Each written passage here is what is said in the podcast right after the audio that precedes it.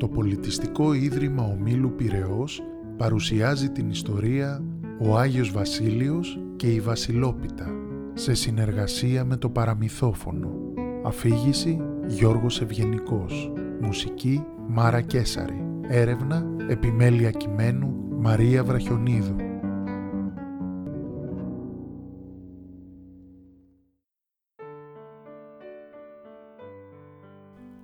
Κάποτε, στα πρώτα χρόνια του Βυζαντίου, στην Κεσάρια της Καπαδοκίας, μια ανατολική επαρχία της αυτοκρατορίας, δεσπότης ήταν ο Μέγας Βασίλειος. Όλοι οι Καπαδόκες λάτρευαν το δεσπότη τους, γιατί όταν μιλούσε, ο λόγος του, μελιστάλαχτος, σαν χάδι μάνας άγγιζε την καρδιά κάθε δυστυχισμένου. Μα περισσότερο τον αγαπούσαν γιατί στεκόταν δίπλα σε κάθε άρρωστο, φτωχό, ορφανό και καταφρονεμένο και τον φρόντιζε σαν να ήταν αδερφός του. Παρόλη τη μεγάλη του μόρφωση και την αριστοκρατική καταγωγή του, ζούσε λιτά και ταπεινά σε ένα απλό καλύβι με ένα χειρόστρωμα για ύπνο και ένα κομμάτι ψωμί και ελιές πάνω στο τραπέζι για φαγητό.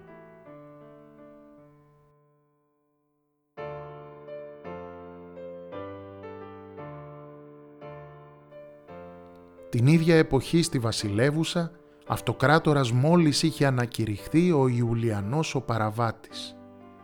Ο Ιουλιανός ήταν άνθρωπος μορφωμένος και έξυπνος, που πιότερο από τα χριστιανικά κηρύγματα πίστευε στην αρχαία σοφία και στις αξίες του παλιού κόσμου. Γι' αυτό όμως είχε και πολλούς εχθρούς. Γι' αυτό άλλωστε τον ονόμασαν και Παραβάτη.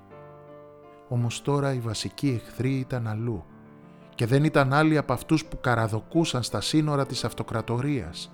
Εχθρικοί λαοί ορμούσαν συνεχώς από Δύση και Ανατολή για να την κατασπαράξουν και ο στρατός στα σύνορα είχε εξαντληθεί αποκρούοντας τις επιδρομές. Η κατάσταση ήταν δύσκολη, τα ταμεία άδεια, οι στρατιώτες κουρασμένοι, οι πολίτες ανήσυχοι. Μα δεν άργησε να έρθει και η χαριστική βολή. Στα ανατολικά σύνορα κηρύχθηκε πόλεμος με την Περσία. Ο Ιουλιανός δεν είχε άλλη λύση παρά να πολεμήσει. «Εμπρός», είπε στους στρατιώτες του. «Δεν θα αφήσουμε την πατρίδα μας στα χέρια των βαρβάρων. Θα υπερασπίσουμε τα χώματα που μας ανήκουν». Κι ύστερα, μόλις ετοιμάστηκε το στράτευμα, ο Ιουλιανός καβάλισε το άλογό του και ξεκίνησε μπροστάρις για την εκστρατεία της Ανατολής. Στο δρόμο προς τον πόλεμο έφτασαν κάποτε και στην Κεσάρια.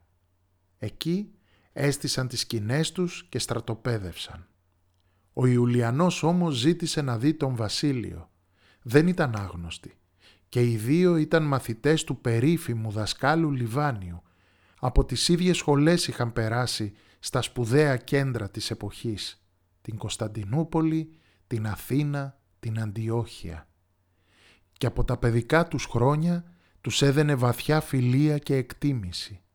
Από τότε που παιδιά ακόμα διασταύρωναν τα κοφτερά μυαλά τους στον ίδιο στοχασμόν το ακόνι. Ο Βασίλειος αν το άκουσε βγήκε να τον προϋπαντήσει. Τον συνάντησε στο στρατόπεδο και υποκλήθηκε βαθιά. «Πορφυρογέννητε βασιλιά και αγαπημένε μου φίλε, καλωσόρισες στα μέρη μας», του είπε. Ο Ιουλιανός άπλωσε το χέρι του, σήκωσε τον σκυμμένο Βασίλειο και τον αγκάλιασε. Μα ύστερα αμέσως κυθρόπιασε. «Πάμε στο σπίτι σου», του είπε. «Θέλω να σου μιλήσω». Οι δύο άντρες βρέθηκαν στο καλύβι του Βασίλειου. Ο Ιουλιανός έβγαλε το θώρακα και την περικεφαλαία και τα ακούμπησε στο τραπέζι. Το βλέμμα του σκοτεινό και ανταριασμένο ζωγράφιζε όλη την αγωνία για τα μαύρα μελούμενα. Η φωνή του ακούστηκε βραχνή. «Βασίλειε, η φιλία μας είναι βαθιά και πολύχρονη. Μακάρι να μπορούσα να μοιραστώ μαζί σου στιγμές χαράς και απόλαυσης όπως παλιά. Όμως αλίμονο, είναι κρίσιμες οι ώρες και για άλλο λόγο βρίσκομαι εδώ. Άκουμε καλά. Η χώρα κινδυνεύει. Είμαστε σε πόλεμο. Οι στρατιώτες περνούν κακουχίες και έχουν ήδη αρχίσει να παραπονιούνται. Οι προμήθειες αρκούν για λίγο καιρό ακόμη. Χρειάζομαι χρήματα. Πρέπει το συντομότερο να μαζέψω θησαυρούς ίσους με χίλιους χρυσούς σόλιδους. Και θέλω να μου τους φέρεις εσύ. Χίλιους χρυσούς σόλιδους, αποκρίθηκε έκπληκτος ο Βασίλειος. Ευγενέστατε δέσποτα και βασιλέα μου, αυτό είναι μια αμύθιτη περιουσία. Ούτε τα πλούτη όλης της Κεσάριας δεν μπορούν να φτάσουν αυτό το ποσό. Πώς θέλεις να σου βρω εγώ ένας άνθρωπος που ζω έτσι, είπε και έδειξε τριγύρω το πάμφτωχο καλύβι του. «Μα ακριβώς για όλα τα πλούτη της Κεσάριας σου μιλώ», είπε ο βασιλιάς. «Βρες έναν τρόπο να τα συγκεντρώσεις. Σου δίνω διορία λίγων εβδομάδων. Τόσο πιστεύω θα χρειαστεί για να στείλω τους Πέρσες από εκεί που ήρθαν. Αν βέβαια το θέλουν και οι θεοί, η δική μου ή ο δικός σου. Αυτά είπε και αμέσως άρπαξε την περικεφαλαία και το θώρακα από το τραπέζι. Διαφορετικά, συνέχισε, αν όταν γυρίσω δεν βρω αυτό που ζήτησα, θα αναγκαστώ να βάλω το στρατό μου να το πάρει μόνος του, λαιλατώντας τον τόπο σου. Και πίστεψέ με, αυτό θα είναι χίλιες φορές χειρότερο.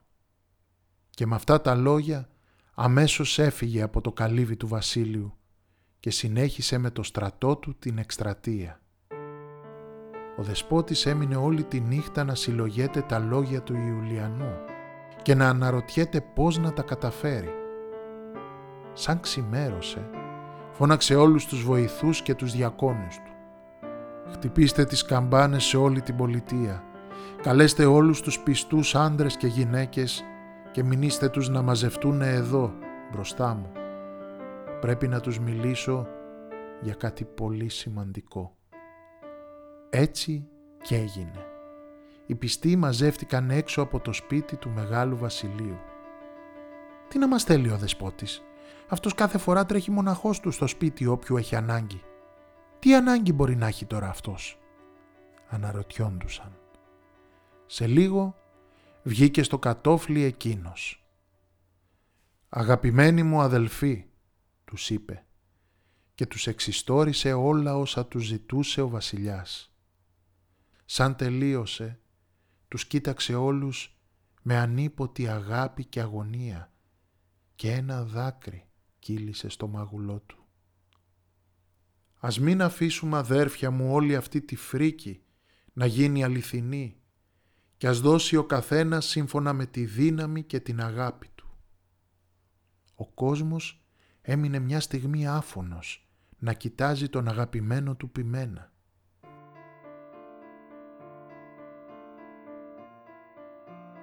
Ξαφνικά, μέσα από το πλήθος, μία φτωχιά κοπέλα ορφανή προχώρησε και ήρθε μπροστά στον Άγιο Βασίλειο. Έβγαλε από το χέρι της ένα βραχιόλι και το ακούμπησε στα πόδια του. «Δέσποτα», είπε, «αυτό είναι το μόνο πολύτιμο αντικείμενο που έχω. Το βραχιόλι που μου άφησε η μάνα μου λίγο πριν πεθάνει. Αν είναι έτσι να σωθούμε εμείς και ο τόπος μας, χαλάλι». Αμέσως κι άλλοι άνθρωποι άρχισαν να έρχονται μπροστά στο δεσπότη και να του δίνουν ό,τι πιο πολύτιμο είχαν. Άλλος χρυσά νομίσματα, άλλος κοσμήματα, άλλος χρυσαφικά. Κι ύστερα έτρεξαν στα σπίτια τους. Οι πλούσιοι άνοιξαν τα σεντούκια με τους θησαυρούς τους και οι φτωχοί τις φτωχοκασέλες με τις πολύτιμες οικονομίες τους και έβγαζαν ό,τι ακριβότερο είχε ο καθένας για να το δώσουν στον αγαπημένο τους επίσκοπο. Έτσι, μέσα σε λίγες ημέρες μαζεύτηκε ένα βουνό από θησαυρούς που ξεπέρασε κατά πολύ τους χίλιους χρυσούς σόλιδους που είχε ζητήσει ο αυτοκράτορας. Ο Μέγας Βασίλειος πετούσε από τη χαρά του. Τώρα δεν έμενε παρά να γυρίσει ο βασιλιάς από την εκστρατεία και να πάρει αυτό που γύρεψε. Οι μέρες περνούσαν. Πέρασαν βδομάδες, πέρασαν μήνες και ο αυτοκράτορας δεν ξαναφάνηκε. Κάποτε έφτασε το μαντάτο. Ο Ιουλιανός είχε σκοτωθεί στη μάχη. Ύστερα από αυτό οι διάδοχοί του έκαναν ειρήνη με τον εχθρό και ο στρατός διαλύθηκε.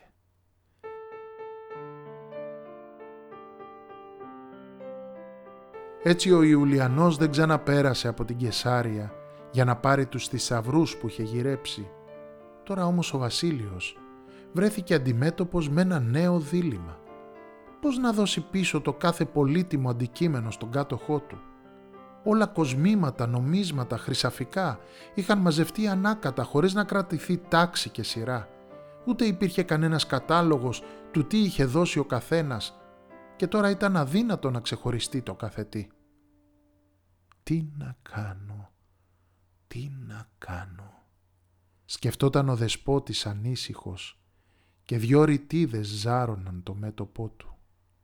Πώς να δώσω πίσω τόσο πλούτο, πώς να μοιράσω δίκαια τον θησαυρό; Λύση έντιμη και σωστή δεν φαινόταν καμιά, ώσπου στο τέλος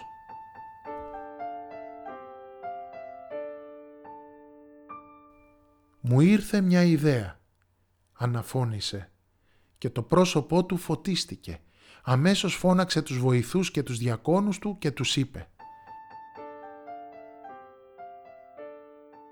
«Θέλω να ζυμώσετε τόσα ψωμιά όσα πολύτιμα αντικείμενα είναι μαζεμένα σε τούτον εδώ το θησαυρό και μέσα σε κάθε ψωμί να βάλετε και από ένα τέτοιο αντικείμενο και ύστερα να μου τα φέρετε όλα εδώ». Έτσι και έγινε. Τα ψωμιά ζυμώθηκαν και ψήθηκαν και όλα είχαν και κάτι διαφορετικό μέσα τους. Στο ένα έβρισκες ένα νόμισμα χρυσό, στο άλλο ένα δαχτυλίδι, στο τρίτο ένα καθρεφτάκι με πετράδια, στο τέταρτο ένα μαργαριτάρι. Τότε ο Μέγας Βασίλειος με τη βοήθεια των διακόνων του φορτώθηκε τα ψωμιά και τα μοίρασε από σπίτι σε σπίτι.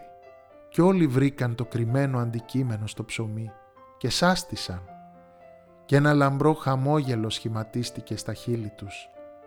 Γιατί πράγμα αξιοθαύμαστο, κανείς δεν πήρε κάτι λιγότερο από αυτό που είχε δώσει. Και έμειναν όλοι ευχαριστημένοι και μακάριζαν τον Άγιό τους. Έτσι λοιπόν γεννήθηκε το έθιμο της Βασιλόπιτας που πήρε το όνομά της από τον Άγιο Βασίλειο. Από τότε και κάθε χρόνο, στη μέρα της γιορτής του, φτιάχνουμε στα σπίτια μια πίτα με χρυσό φλουρί που φέρνει τύχη και χαρά σε όποιον το πετύχει, μα και σε όποιον μοιράζεται τη χαρά του. Γιατί όταν δίνεις κάτι με αγάπη και συμπόνια προς τον διπλανό, πάντα σου επιστρέφει και με το παραπάνω.